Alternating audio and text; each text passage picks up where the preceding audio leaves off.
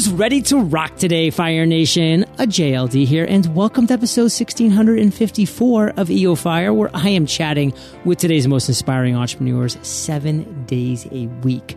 Create your dream life one step at a time, Fire Nation, with my book, How to Finally Win, as your guide. Visit howtofinallywin.com to learn more. Now let's chat with today's featured guest, Gret Glyer. Gret, are you prepared to ignite? I am. Let's do this. Yes. Gret has lived in Malawi, Africa for three years. His organization has built over 100 houses for orphans and widows. He's crowdfunded a $100,000 girl school. And most recently, he's launched an app called DonorSee, which people are calling the Uber for charities. Gret, take a minute, fill in some gaps from that intro and give us a little glimpse of your personal life. Sure. So I'm 26. I graduated from college in 2012, and I spent a year working at a uh, a corporate job, like a nine to five kind of situation. And I didn't I didn't want to do that for very long. I didn't find it very fulfilling. So eventually, I dropped everything, left, moved to Malawi, Africa, where I was able to do poverty alleviation work for three years. And while I was over there on the other side of the world, one of the things that you notice is well, people live very differently than they do here. And then the other thing you notice is that charities may not be doing as good of a job as, as you would hope that they're doing on that side of the world, um, and and they may do a, a better job of representing themselves um, to their donors than, than what they're actually accomplishing. So when I saw that, I wanted to create a system that would that created a lot more transparency. So DonorSee is a platform that helps people see exactly where their donations go. So for example, if you give to a girl in Malawi, uh, if you give her money to buy hearing aids, you will get to see a video of her hearing for the very first time when when when she gets the when she gets that money. DonorSee, love that. Or in that case, it would actually be donor here. Or actually, yeah, don't no donee here because this is the person who's yeah, donated to. Very cool stuff. Well, my friend, I'm excited to talk to you because you have a really unique area of expertise. So, kind of break that down for us. What do you define as your area of expertise? My area of expertise has to do with third world countries combined with communication. So, there's we have half of the population of the planet living on less than two dollars a day, and my area of expertise is really is I'm really good at explaining what those people live like to the rest of the world, to us here in the first world. What's something that we don't know, you know, maybe being here in the first world, that you think we should know as entrepreneurs? Sure. Well, let me ask you a question. Um, one of the first things I did when I moved to Malawi, Africa, was we, we built this house for a lady named Rosina. Do you guess how much the house cost? Ten thousand dollars. So yeah, that's that's around. I was thinking ten thousand or twenty thousand. I went out there to to build the house, and and I asked the guy, okay, this lady needs a house. How much is it going to cost? And he said, it's going to be really expensive. It's going to cost uh, eight hundred dollars. And I wow. thought, oh man, that was the price of my last iPad. That was how much I spent on my laptop, or half of that. You know, right. so. Um, yeah, the, the value of money in our mind is very different than the value of money for people who live off a dollar a day. Yeah, because technically, like if you're like making two dollars a day, that's going to take you like how, however like f- over a year to save right. up. That's not spending any of that money just to build that house. So that's that's crazy stuff. That's something to think about for sure. And like, how does that impact the way that you operate within those countries? I mean, what did that really make your shift and your focus into that you know eventually led to Donor DonorSee? I realize that there is this tremendous potential to make a giant impact on people's lives, and there's a tremendous potential to help people in the states feel like they make an impact. Like right, right now, when you give money to charity, in general, it's about as much fun as doing your homework, right? You do it because you feel like you have to. Then the charity comes back like a month later and they ask for more money, and you're like, "Well, I never really saw where my last few dollars yeah. went, but okay, here, here it is. Here's it, here it is again." And so the the thing that DonorSee does differently and the thing that gets me really excited is not only do you get to see where your money goes, but then you get follow up stories for, uh, for, for you know years to come. We've only been launched for about five months, um, but people will post once and then they'll they'll figure out okay the hearing aid was provided for this girl right here and it continues on. You get to see the girl's now going to school. The girl's now getting good grades and, and so forth Yeah, one thing that I love is like that transparency and the, the ability to actually see, because I can speak from firsthand experience. That's why I partnered with Pencils of Promise for two of my last projects, the Freedom Journal and the Mastery Journal, because every time you get to that $25,000 donation level, you actually build a school in that developing country. And when that is donation is made, that school gets built, they send you a picture of the school. They send you a video of the children in front of the school saying thank you. And you get a plaque with your name on it. And it actually goes onto that school. So the first one that I gifted was on behalf of my grandparents who passed away. And it said, mm. you know, mm. this is in loving memory of, you know, my grandparents, um, you know, who always valued education. And like that was just a cool thing where I could see that. And now we know that there's a school in Ghana with that plaque. You know, the other two were on behalf of the Freedom Journal supporters that we had for the campaign last year. So this is a very powerful thing that I was wanting to jump into because I knew that I would be able to see like visual, like what was being created, you know, that it wasn't just kind of going into this pit of, you know, nothingness that I just didn't know what was coming out the other side. So great stuff. And Gret, you haven't always been just rocking and rolling with DonorSee and doing this and doing that. You've had some hard times as well. So take us to what you consider your worst entrepreneurial moment to date. Tell us that story. Sure. So I referenced it earlier briefly, but I, I think my first two months uh, when I was in Malawi, Africa, this guy Blessings he came up to me and he said, "Hey, I want to I want to take you out to this village and show you something." And so I said, "All right, yeah, let's go." And and I didn't know where he was taking me, and I had just been in this this country for I, I was brand new to it, and I didn't know very many people there, but I was excited for like something to do. And so we drive yeah, like 30 minutes down this asphalt road and then another 20 minutes down this dirt road and dirt's like kicking up behind us. And we land in this village and this big like chief guy comes out of his house and he he's huge and he shakes my hand and like shakes it violently up and down. And then we start going deeper and deeper into this village. And as we get deeper into the village and and when you think of like Africa, this is this is like you're picturing it perfectly. It's like grass thatch houses and uh, dirt on the ground. There's like naked kids playing in the mud, and there's like as happy as can be though. Yeah, oh for sure, joy. yeah, overfilled with joy at the same time. Um, and as we're getting deeper, there is this lady off in the distance, and she's got this like she's kneeling down. She's got this staff next to her, and she grabs the staff and she uses it to lift herself up and she starts hobbling towards me and blessings and the chief and as and we're walking towards her and she's walking towards us and as soon as soon as she gets right in front of us she just like drops to her knees and she sticks her hand out. And uh, we I grab her hand and I shake it and she's showing a sign of respect and um, I, that that's when I start asking blessings like what's what's going on? Why'd you bring me out here? And he explained this lady's name is Rosina she hasn't eaten in, in a week mm. and she hmm. looked like it. I mean, she, it's like when you think of skin and, and, bones, she is the definition of, of what that would look like. And um, her, her, she, she was homeless. She had this very small, I want to say like five foot uh, cylindrical brick uh, I don't. It's not. I don't even want to call it a house, but like a brick house um, with no roof. And rainy season was coming in a month, and she needed something. She needed to build a house. So I was told, okay, it's going to cost eight hundred dollars to to build her a house. And so I'm like, okay, sweet. Take here's a video camera. I'm going to film something real quick, and you can go online and you can go find this video I made like three or four years ago of me trying to fundraise for this house. And so I put it out there. I asked my friends to donate, and I thought, okay, now I just have to sit back and wait for the money to come in. And a few days go by, and all that comes in is a hundred bucks, and I'm devastated because I, I think like, what's going on here? Like, why do people not want to help this lady get a house? She's in very serious trouble, and um, I just didn't get it. I was I was upset, and I've seen some very hard things throughout my time over there and that was probably you know that was like probably one of the hardest days of my life because i just for the first time really realized like wait a second maybe maybe i care more than they oh it was it was a tough thing to to really um, know what was going on. So, anyways, I took a step back. I was like, okay, I, I need to raise this money f- for Rosina.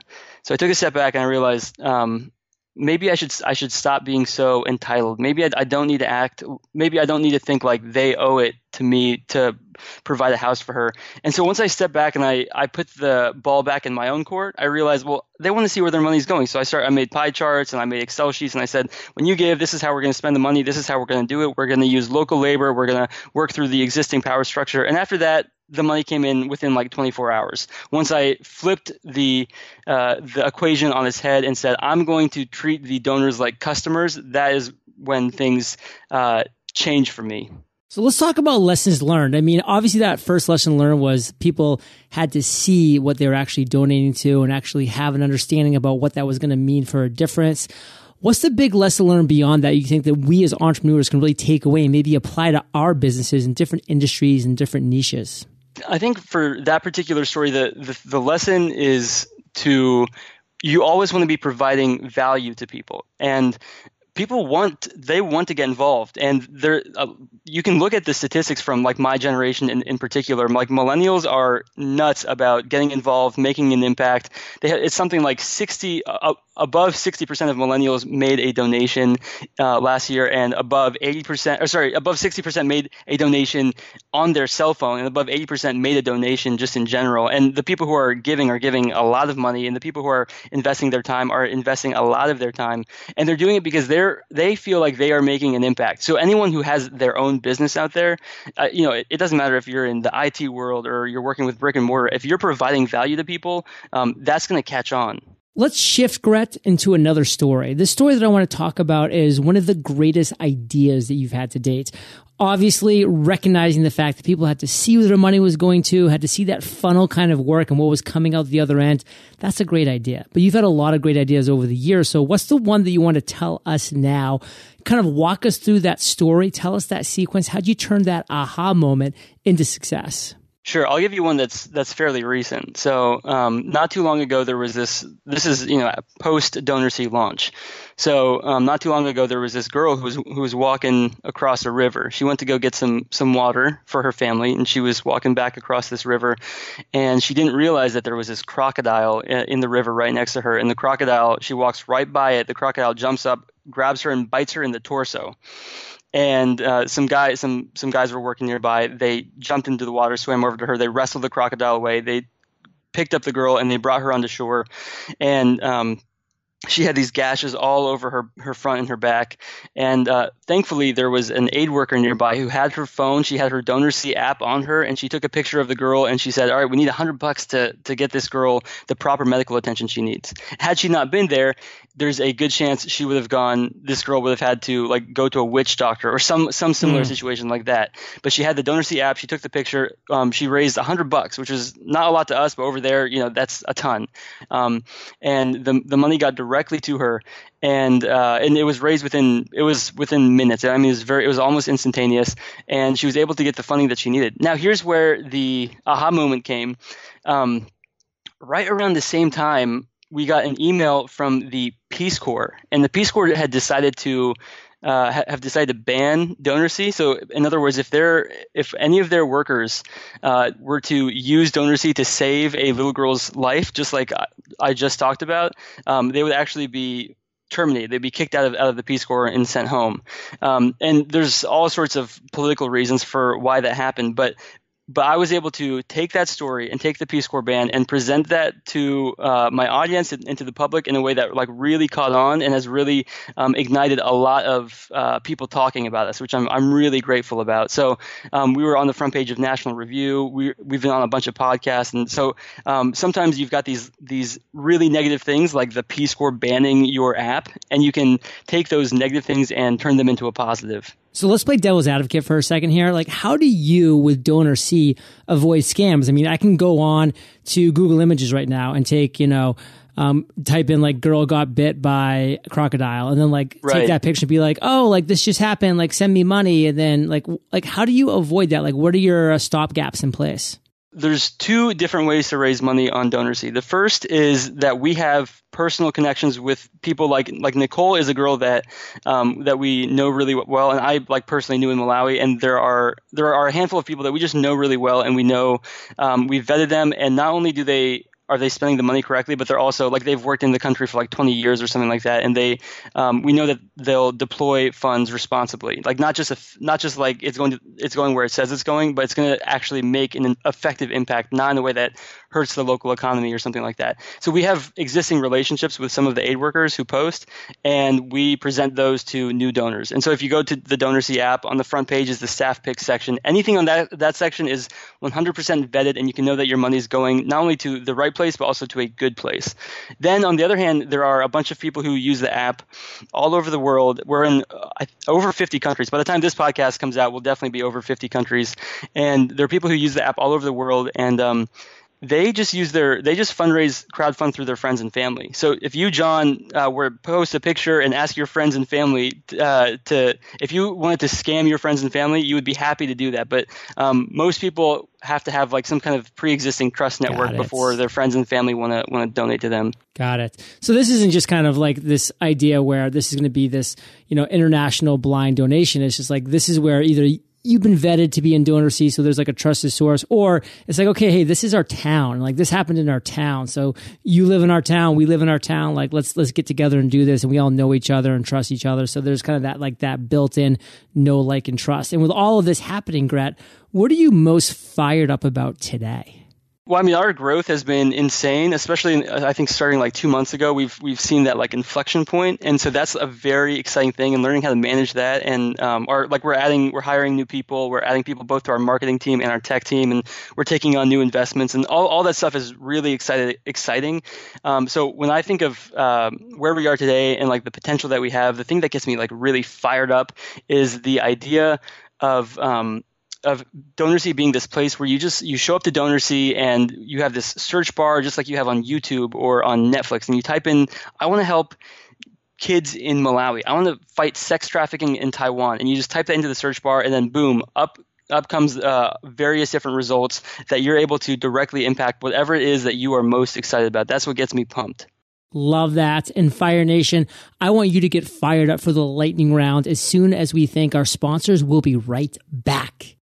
Fire Nation, there are things pulling your focus in several directions when you're an entrepreneur, which sometimes means big things get little attention, like ensuring you're 100% tax compliant. It's important to understand the stakes are high when it comes to federal taxes, and in light of its new focus on international business compliance, the IRS can hit you with massive penalties for technical violation, including revoking your passport. That's why you need a tax firm that understands international business compliance and the entrepreneurial mindset so that that your energies are better spent elsewhere. IRS Medic is the tax firm that can help.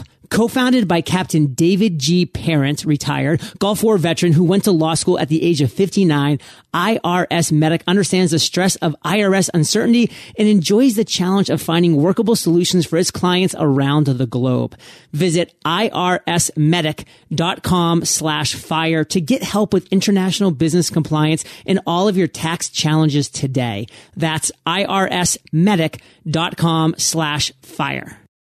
One of the most critical things that I've done in my business to date is spending time doing things that don't scale, like engaging one on one with my audience. Now, I'll always engage one on one with my audience, but in order to grow a successful and sustainable business, implementing automation and other marketing strategies is a must. So what's the best way to build a meaningful relationship with your audience that's scalable?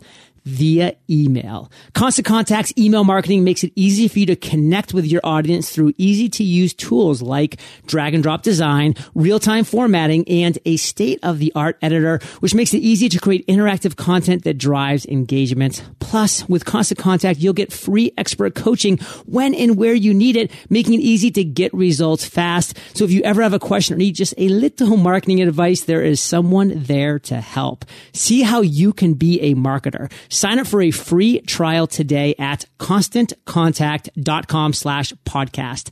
That's constantcontact.com slash podcast.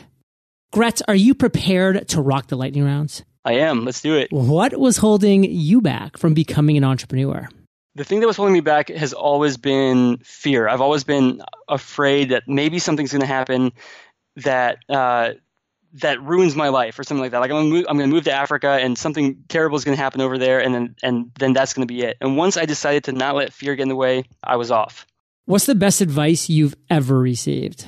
The best advice, in correlation with what I just said, is if you're ever at a at a crossroads where you're trying to decide whether or not you want to make a decision, and the only reason you wouldn't decide to do that is because you're afraid of it, then you have to do it. If fear is the only reason holding you back, then you have to pursue it. What's a personal habit that contributes to your success?